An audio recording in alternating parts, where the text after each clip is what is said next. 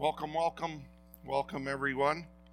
If you are wondering on the Facebook page on the post side, guest posts, this paper is there.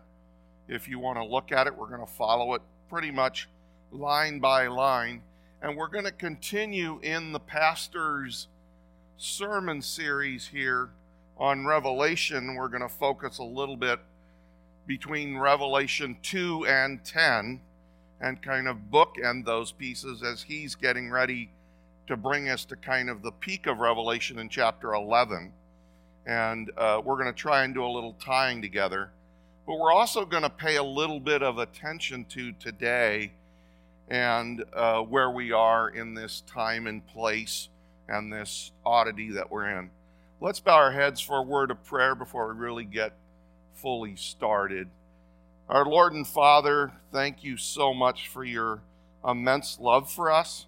We thank you in this world of changes and confusion and disappointments that you remain with us in it, that you won't abandon us in trouble. And we ask you, Lord, to help us see your part in this. Is Jesus really next? And is that the right question for us to be considering in this time? In Jesus' name we pray and we ask the Holy Spirit to fill. Amen. Well, I think the obvious point, but I think maybe depending on where I'm going, I think I need to leave us grounded and to say that we are indeed this most of us in this group that gather together we're Adventists. It's in our very name that Jesus is coming back. That we don't think that that's some sort of uh, uncertainty. We believe he's really coming back. In 1 Thessalonians 4:16, we believe that Jesus rise and rose again and that God will bring with him those who sleep in Jesus. For we say to you by the word of the Lord that we who are alive will remain until the coming of the Lord, who will by no means precede those who are asleep. For the Lord himself will descend from heaven, and with a shout, with the voice of an archangel, and with the trumpet of God, and the dead in Christ will rise first. And these who are alive, we who are alive and remain, shall be caught up together them within the clouds to meet the Lord in the air and therefore comfort one another with these words. That's a foundational understanding for us that Jesus will come back, those that are asleep will be raised, and the rest of us will join them in the clouds in the air. Paul also writes about this in 1 Corinthians 15 that we're corruptible, our bodies are broken, sown in weakness, but when you get raised, you're going to be raised as a spiritual body, that there's a natural body and a spiritual body. And a little down, a few verses down, it says, We shall not all sleep. We shall be changed in a moment with the twinkling of an eye at the last trumpet. For the trumpet will sound, and the dead will be raised uncorruptible, and we shall be changed, those of us that remain. For this corruptible must put on incorruption, mortal must put on immortality, so that when this corruption has been put on incorruption, the mortal is put on immortality, that death will be swallowed up in victory. And in Acts, they say, the same way that he left, he's coming back. And there's a group of people there, men of Galilee that are there looking up at Jesus who left. And he says, He's going to come back that same very way. That is a foundational belief that we tie to. It's in our name when the beginning folks tried to pick a name of our club that we would be Seventh day Adventists. That Advent is in our very name, that Jesus is coming back in this physical way, and I'm not against that at all. But what keeps coming up from time to time, and you'll see in your margin notes there on the side, and I'm not going to discuss it at all, but there comes from time to time people saying, Well, when is he coming back? And there's been plenty of people, and I'm telling you, plenty of people who have given us direction of when he's coming back. This list that I put down, I'm, my friends, I'm not even close to who's telling you who knows when he's coming back. And they've picked date after date after date. And even now, in the last few months, we've got plenty of people shouting about end times and talking to us about Jesus is coming back. And yet, what does the Bible tell us about that? I mean, have they been paying attention to Scripture? I mean, the most, I think, the one anybody who comes to church more than a week or two can quote Matthew 24 that says, But of the day and hour no one knows, not even the angels of heaven, but my Father only. That, I mean, if you've been in Sunday school or Sabbath school for five minutes, this verse has come up. Almost anybody can quote it, and off they go, still making their predictions. A few verses down, Jesus says, The master of that servant will come on a day when he is not looking for him and the hour he's not aware of. And I have to say a little bit that if you'd have talked to me in early January and said, Daryl, what do you think the big story of 2020 is?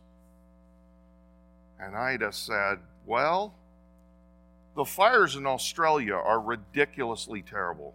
I have a friend who lives in Tasmania, which is an island just below Australia. And the rest of the world was also discussing how big and how fierce these fires have been.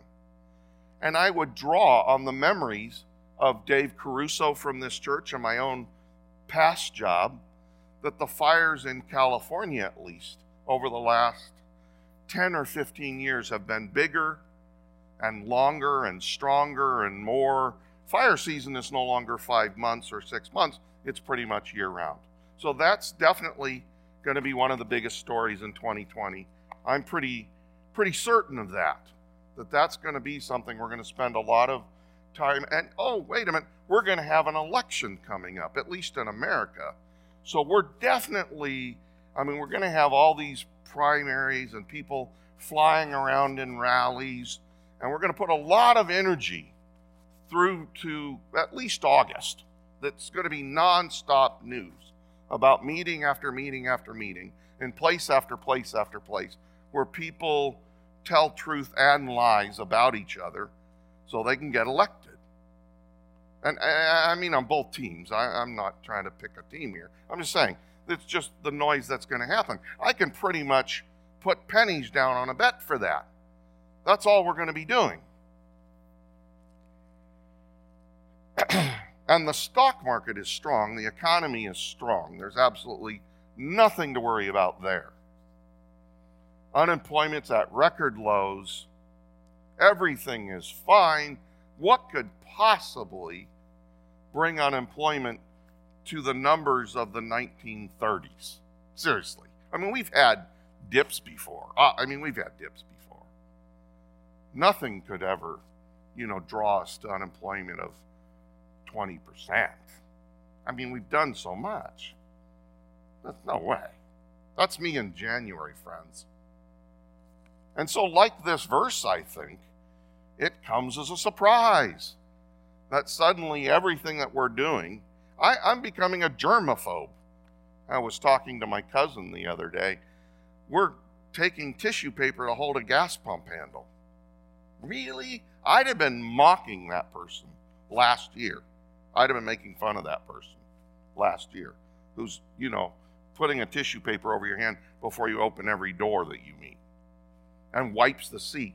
There was an old TV show called Frasier, and his brother was constantly wiping and cleaning everything. Can you imagine what it's going to look like when we start sitting back in restaurants or people in airplanes now? They're they're nilesing their airplane seat with these sanitary wipes over and over the whole flight. and staring at the person right next to them. This person is trying to kill me with their breath.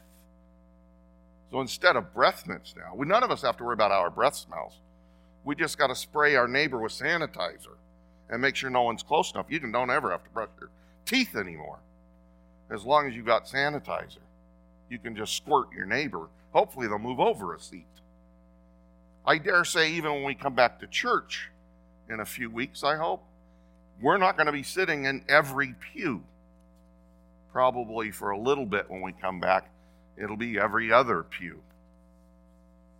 Maybe we'll host some of our children in there to make sure you wash your hands. Because if there's anything I know, at least my cousin and I have observed, the guys don't wash their hands, but the kids seem to. So maybe we can appoint some children police to make sure everyone's washing their hands as they leave the bathroom, get some control. But nonetheless, in 1 Thessalonians, we're at the bottom of this first page. In 1 Thessalonians 5 So says concerning concerning the times and seasons, brethren, you have no need that I should write to you, for you yourselves know perfectly that the day of the Lord comes as a thief in the night. We have lots of scriptures about this, friends, and we should get out of trying to predict something that God has told us repeatedly look, this is my business. God isn't handling this business. And you trying to put darts on your calendar is not where your energy should be focused. Nonetheless, we have plenty of people working that side of the street, and they can pick the dates and tell us about that.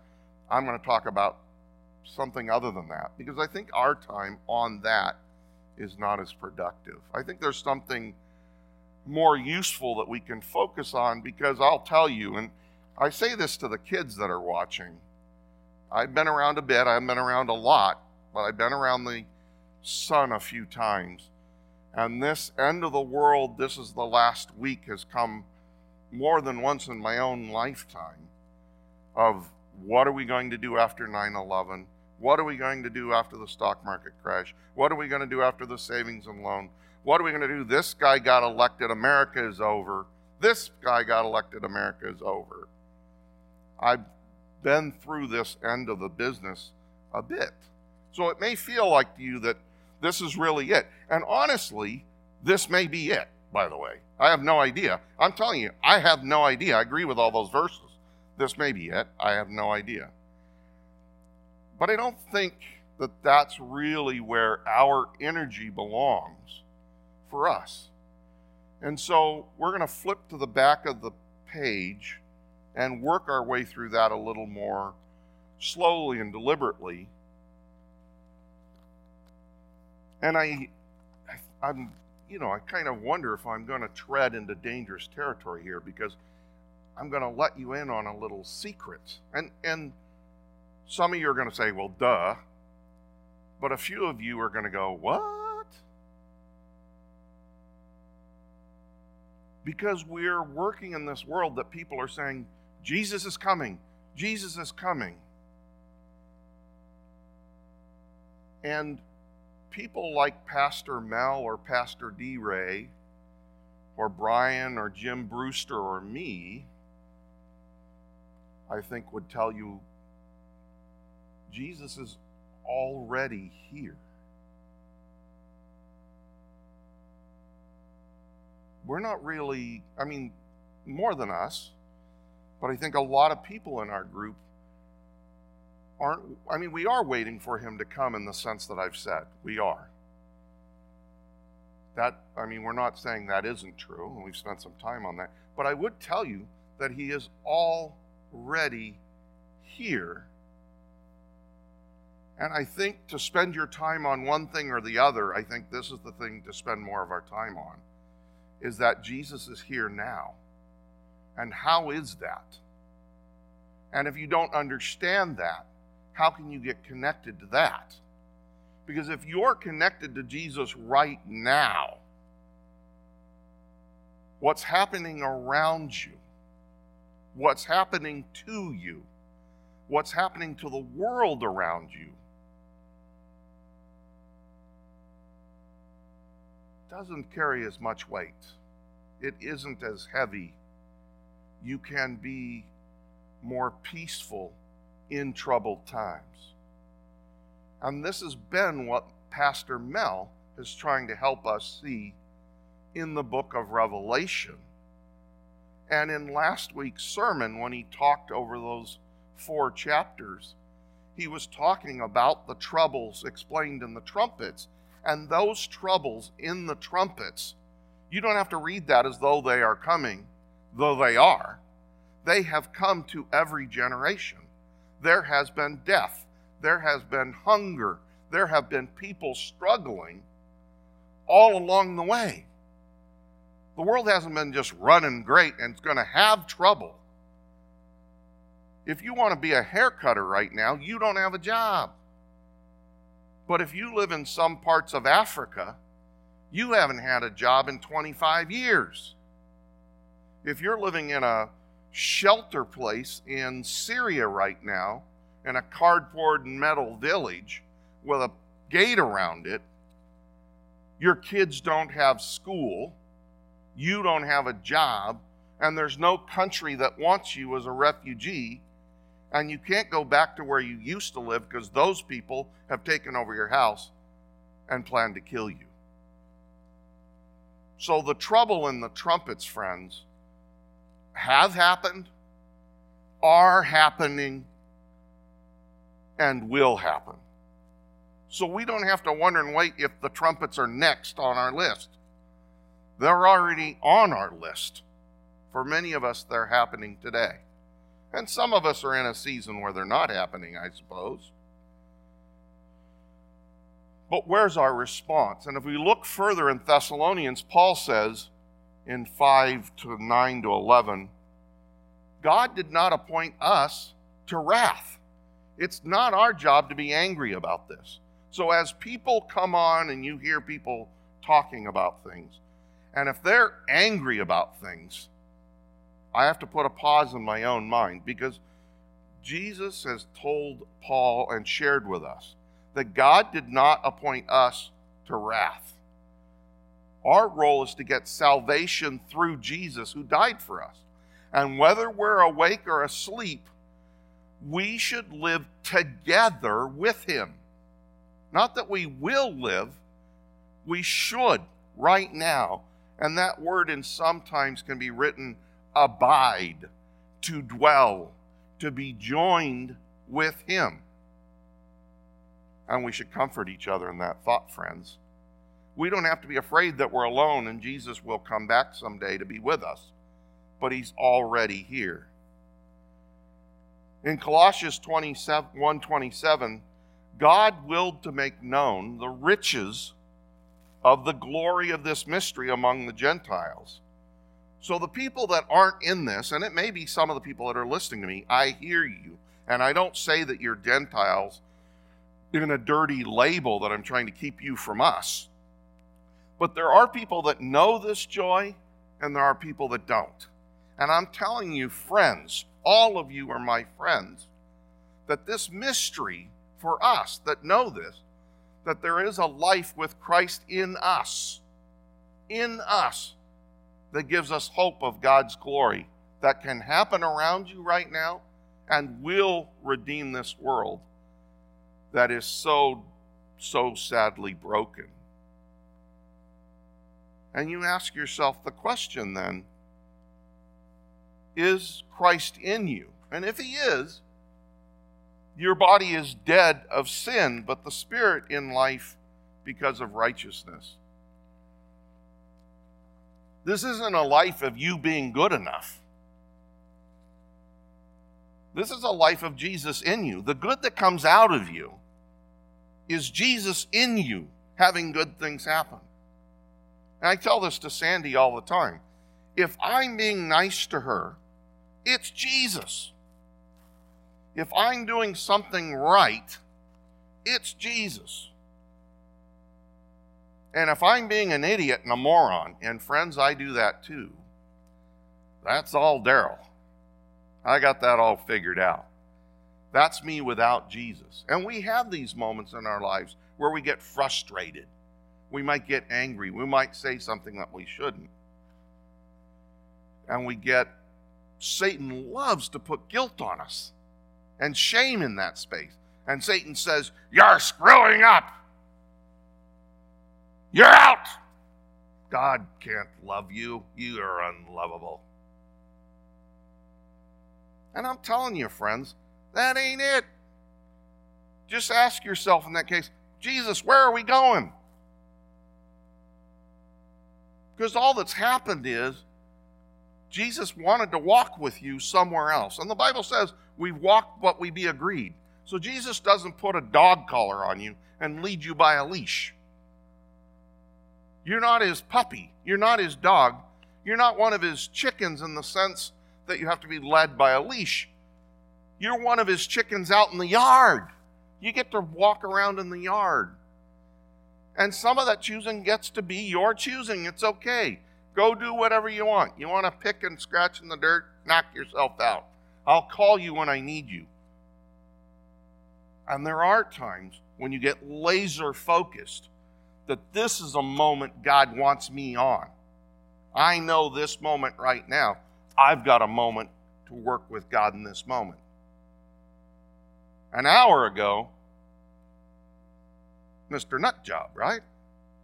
I wasn't wholly on God's moment. So in your normal life, you don't know every single possible moment that God has dictated a life for you that you just have to follow the script like in a movie. I have to say this. I have to do that. Where are my marks on the stage? God's a director of my life, and I can't do anything until I've preposed it. That isn't the Christian life. And some people think that's sort of how it is. They're just waiting for God to dictate every moment of their life. You get to keep your free will with Jesus. You don't have to give up being you. He just wants you being better. Not, not, not be you. My cousin who's visiting for this week, he's got this thing over his house and it's all tarnished. And we were discussing how to make it look right, get the tarnish off of it. But the one thing he never talked about is how he's going to change it, how he's going to get rid of it. All he wants to do is to put some abrasion on it and get the crud off of it so it can shine in its beauty and its glory, and then how to protect it so it doesn't get tarnished again. But he isn't at all about changing it and saying, You can't be beautiful the way you are. I'm going to change you into something else. The Christian experience with Jesus is that experience the opportunity to get the tarnish off of you, and sometimes that takes some elbow grease. It's a little painful for you, and I guarantee you, friends, it's hard work on Jesus. Jesus' elbows are going to get sore helping you shine. But he isn't trying to change you. He's trying to make you as beautiful as you're designed to be, and then to protect you so that you can stay beautiful.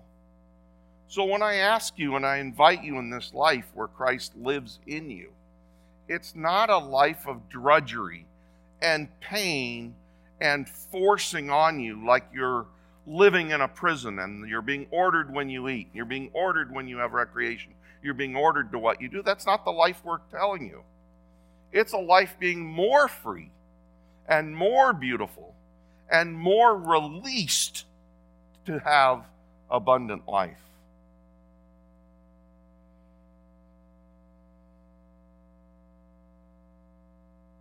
And sometimes God can do things for you in really odd ways, in ways that you don't pray for. And there's plenty to pray for, and we're super excited that some of the people that we prayed for, like Jim and Grace and their family, have gotten very, very sick and have gotten well. And we're super excited about God working in prayers like that.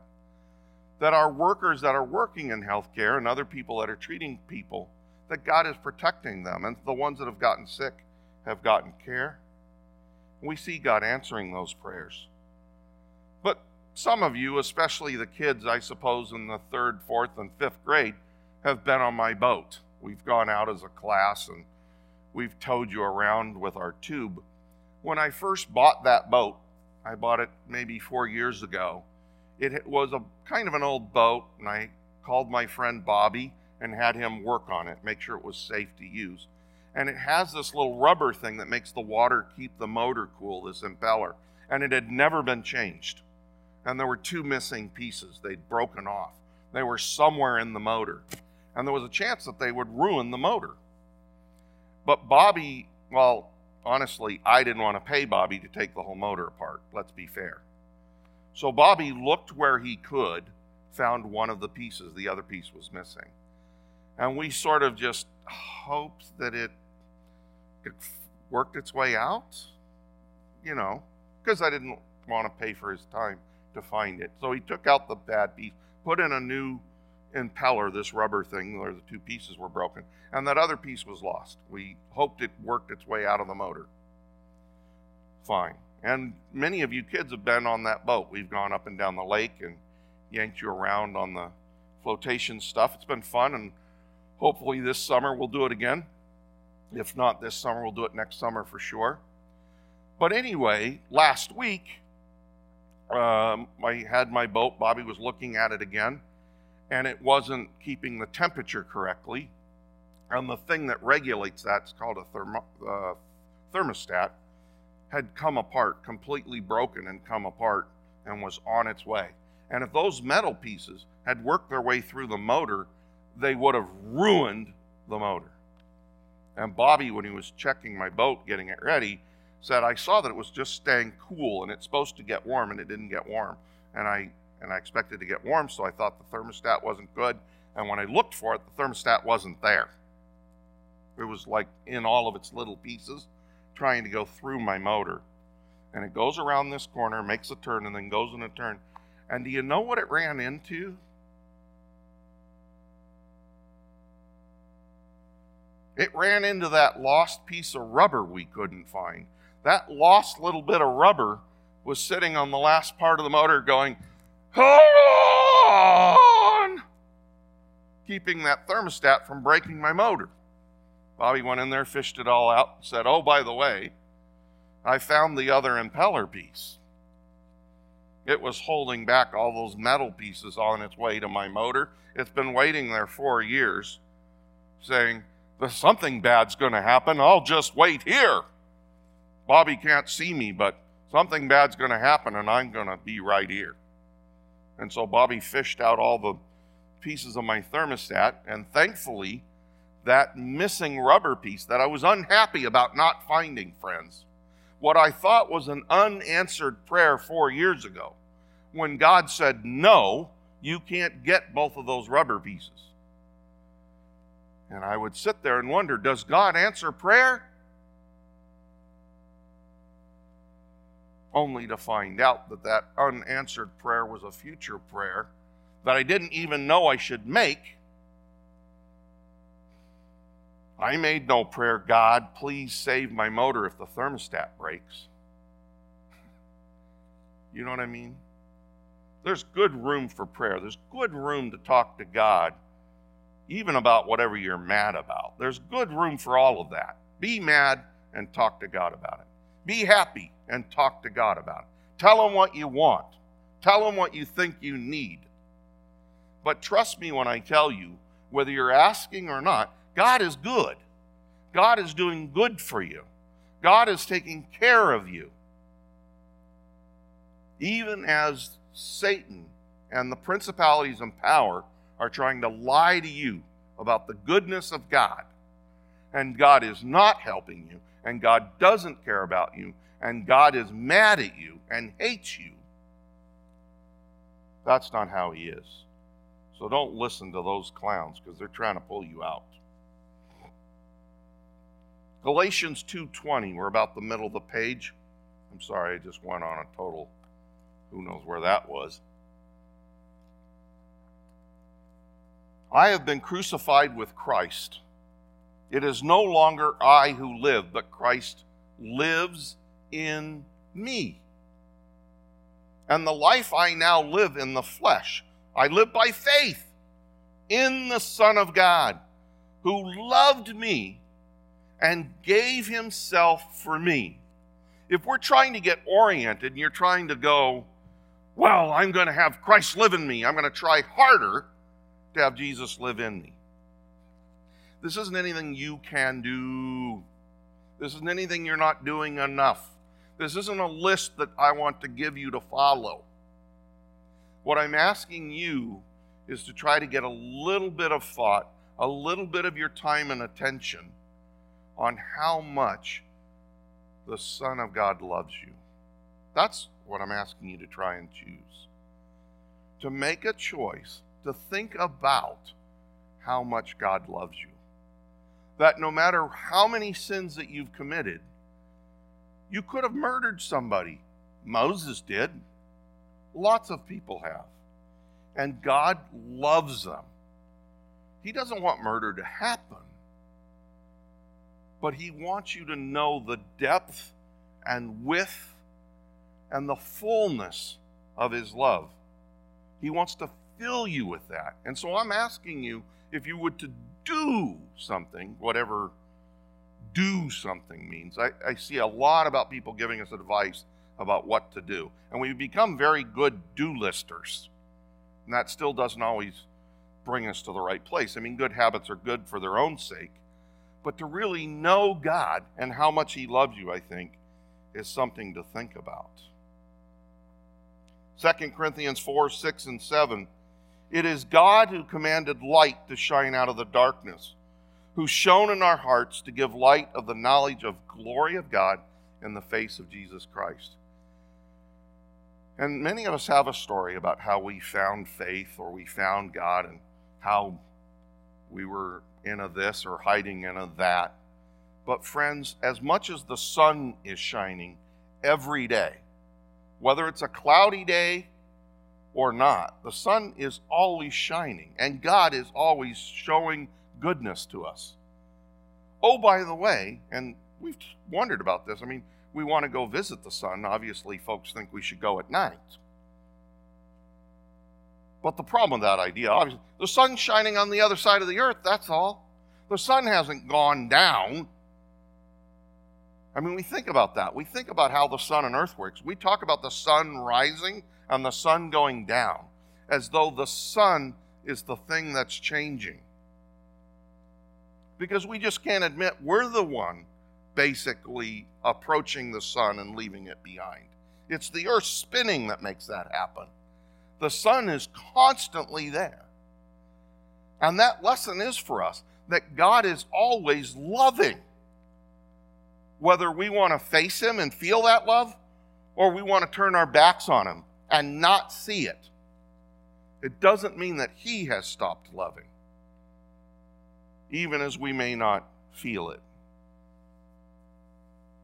2 Corinthians 13 5, the first half of that verse says, Examine yourselves whether you're in the faith.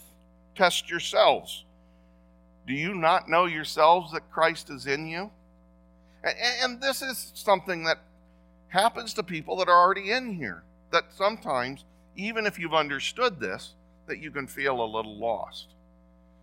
And I'll tell you, me personally, I mean, I have some mental illness, and there are many times that I feel separated from God, that I don't feel connected to Him deeply inside, that I feel that I am a lost person. And it feels very true to me. But that doesn't make it true, friends if I'm hiding underneath something in the darkness, or I'm in a hole or a cave, and it's very dark there and no light is in, and I live in that in my mental illness, I, that's a very true place for me. Inside that place, I have to cling to a promise like, I will never leave you nor forsake you. I have to know that the sun is still shining somewhere even if it isn't shining on me directly, God loves, whether I feel it or not.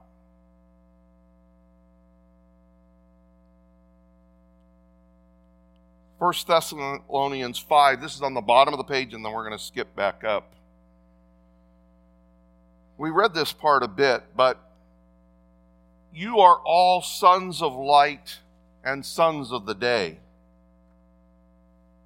And we who are of the day, in this version says, be sober, meaning being focused, discreet, watch, connect, and put on the breastplate of faith and love, and as a helmet, the hope of salvation. So, in our message, if we want to be of God's people, this is what the message looks like faith, love, hope of salvation. This is just before that bit about God did not appoint us to wrath. And believe me, friends, the Christian wrath side of the street is well covered. And I would submit to you, it's not our side of the street. I would submit to you that our side of the street is faith, love, and the hope of salvation. I think that's our side of the street. I think Scripture's clear what side of the street we should be on. That God did not appoint us to wrath, not to scare people why they belong with Jesus, or that God's just waiting to kill them. That's not our bit. Our bit is love. We are so overwhelmingly filled with God that we just want you to have that as well. I mean, it's, it's like really good pie. I know there's a case to hoard it and keep it for yourself. But sometimes the pie is so good, you can't hoard it. You have to go to someone else. Take a taste of this. Take a taste. I don't want it. Take a taste. Take a taste. I don't. I don't want pie. It's good pie. It's good pie. It's good pie. The. That's a story of Sandy in my life, by the way. She has a bit of a sweet tooth. My tooth's not that sweet. I mean, it's good pie. I mean, I think ice cream and whipped cream, and those are all fine things at a distance. Sandy, you know, we have two handles on the faucet one's for hot water, one's for whipped cream. You know, I mean, she's got a sweet tooth, it's true. But you're compelled you're driven to share this because it's so amazing that you can't keep it all. It has to be shared. It's so good, you have to share it. And so we get to the meat now of Ephesians 3 17 through 20, which was the scripture reading today. That Christ may dwell in your hearts through faith friends, He can live in here. And we can't prove it in this scientific way. But there are people who know this to be connected and true. It's by faith. But it comes from a place of you being rooted and grounded in love. That's the, the pit, the center of this thing of being in Christ, with Christ, Jesus here now, it isn't grounded in that tribe I should hate. This group's not us. We don't like them. They're worse than us. Those are ministries of wrath, friends. People don't belong here. People don't deserve to be here. These people aren't, they're all our people. Everybody here are our people that we're to love and the labels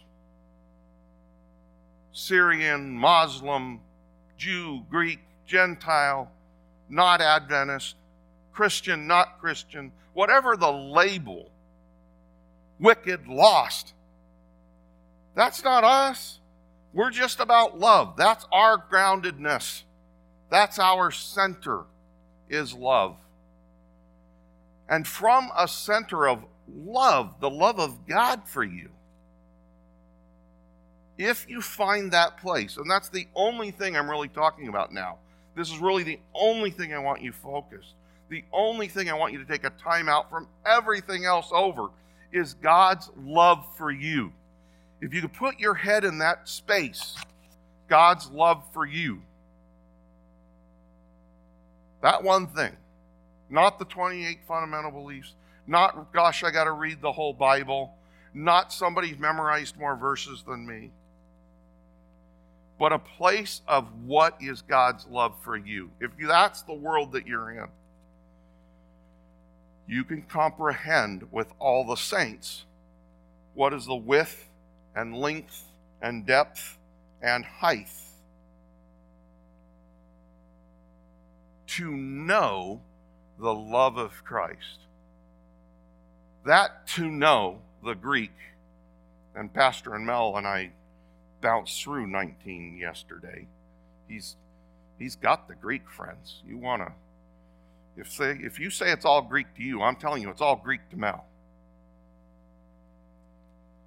But to know, this to know is this deep connection. And if you read in the Hebrew, it's this yada in Hebrew. This, if, if it was written not in Greek, but it was in Hebrew, it would likely be this word yada, this deep, interconnected, long relationship where you really know the essence of the people. And we have that with lifelong friends, like our cousins. We've known them almost 40 years. We know the people that they are, we just know them. We know what they're like. There isn't any sort of, oh, I didn't know that like sometimes you have with new friends and young people, even though you may have known your friends five years so far. I've known them half my life. You learn a lot about people in 40 years. And it brings to you an understanding of them. And we want you to connect to the love of Christ, which passes knowledge. So we're talking about it's bigger than everything bigger than the internet, bigger than the Library of Congress, bigger than the stars and the universe, bigger than everything. It's more than that. That you may be filled. See, if you know about the love of Jesus, all these other things are next then, right? You have to take a seed and soil and water. Eventually, we get a fruit tree and pick apples. And that's all well and good, but I'm not telling you to grow a tree and make apples. I'm not talking about that. I'm talking about this root idea that the soil of love, with the knowledge of Jesus as a seed being watered by Christ, the rest of the stuff grows and happens. But that you may be filled, and that word filled isn't, and, and I'm sort of like trying to, it's in English, right? You can look at this in six versions, and you're going to get some word in the line of filled, but it isn't filled um, it, it's you, you just I can't really explain it to you unless you all travel with Sandy, because it's like traveling with Sandy. A suitcase holds so much stuff, so much stuff. So imagine you're taking a trip like you all do, and it's full of stuff, and it's full, and you're going to shut it. Now open the suitcase and take another half full of suitcase of stuff and get it in there. And get that all jammed in and then it won't completely close, friends. You can see all the way around it. It won't completely close. Then add more stuff. Then sit on it and try to work the zipper around the suitcase. That's what traveling with Sandy is like. You get to put 50 pounds on a plane per bag. And Sandy thinks that's the minimum. I tried to tell her that's the most. She thinks it has to be 49 pounds. If it's 48, you get in trouble. Every suitcase has to hold 49 pounds. And when you open her suitcase, when you travel and you unzip that suitcase, you know eventually it's going to explode like a bucket full of snakes.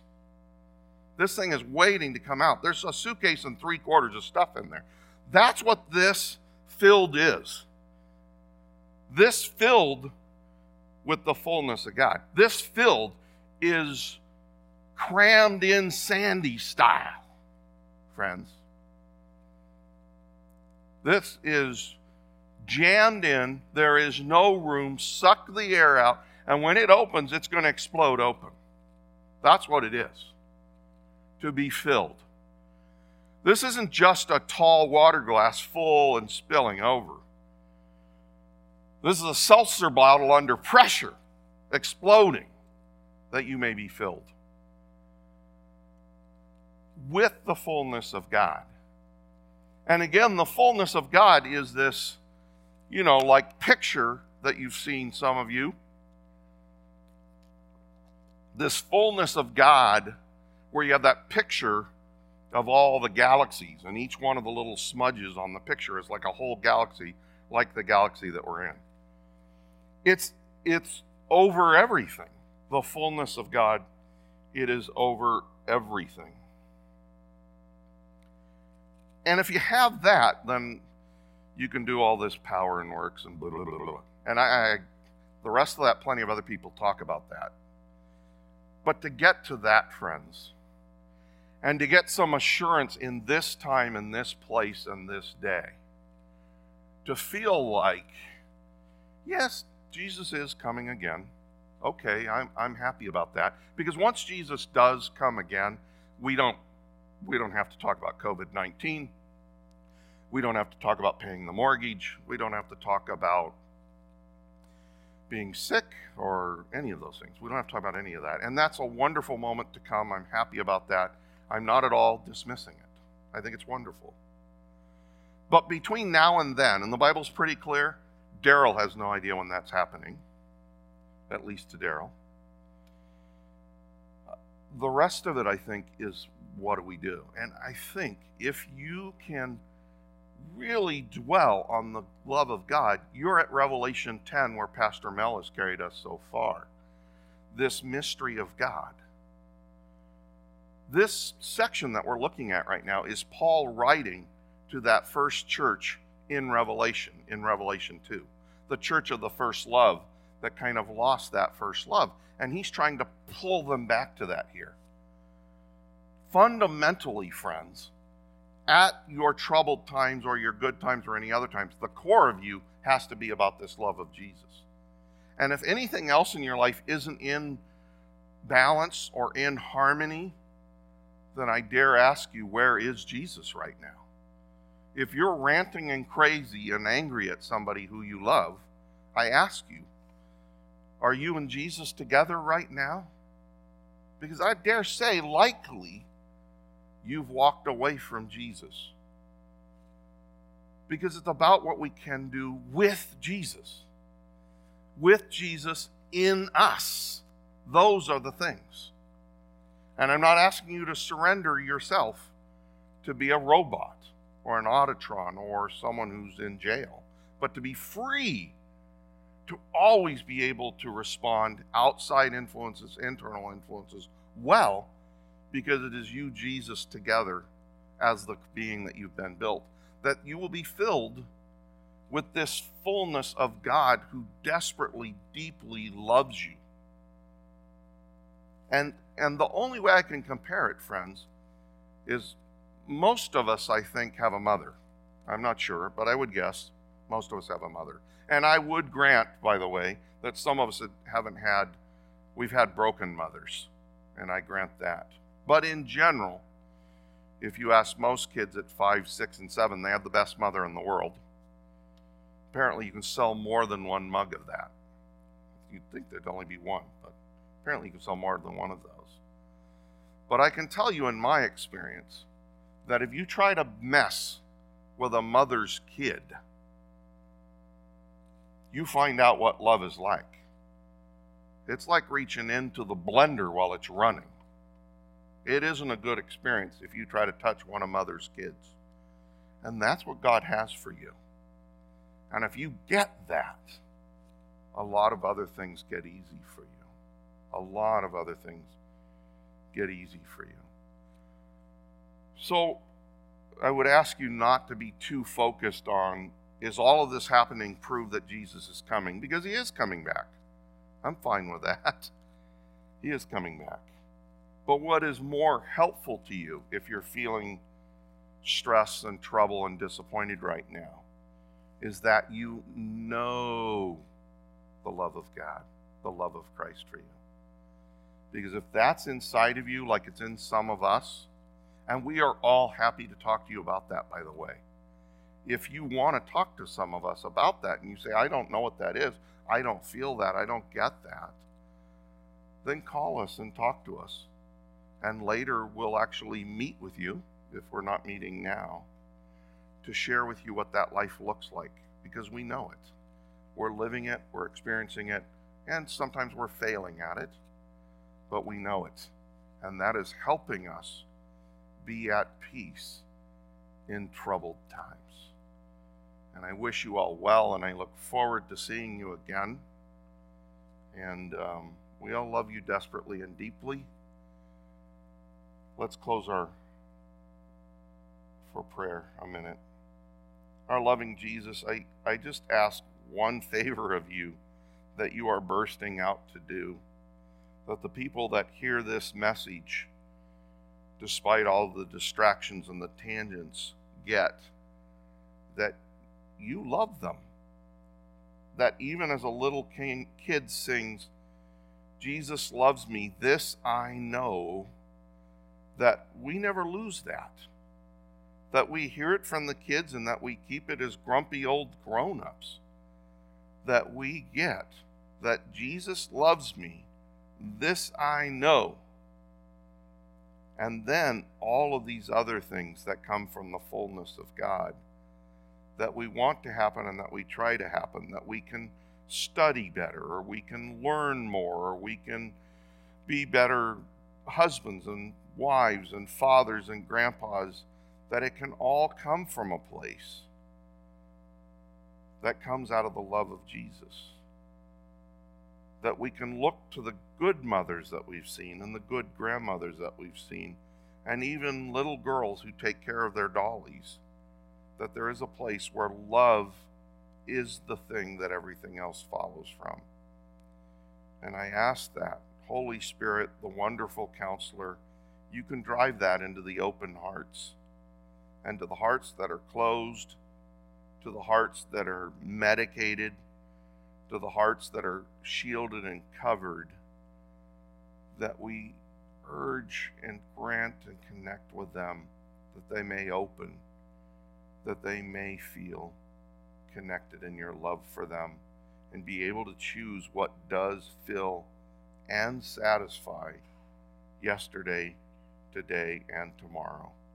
In Jesus' name we pray. Amen.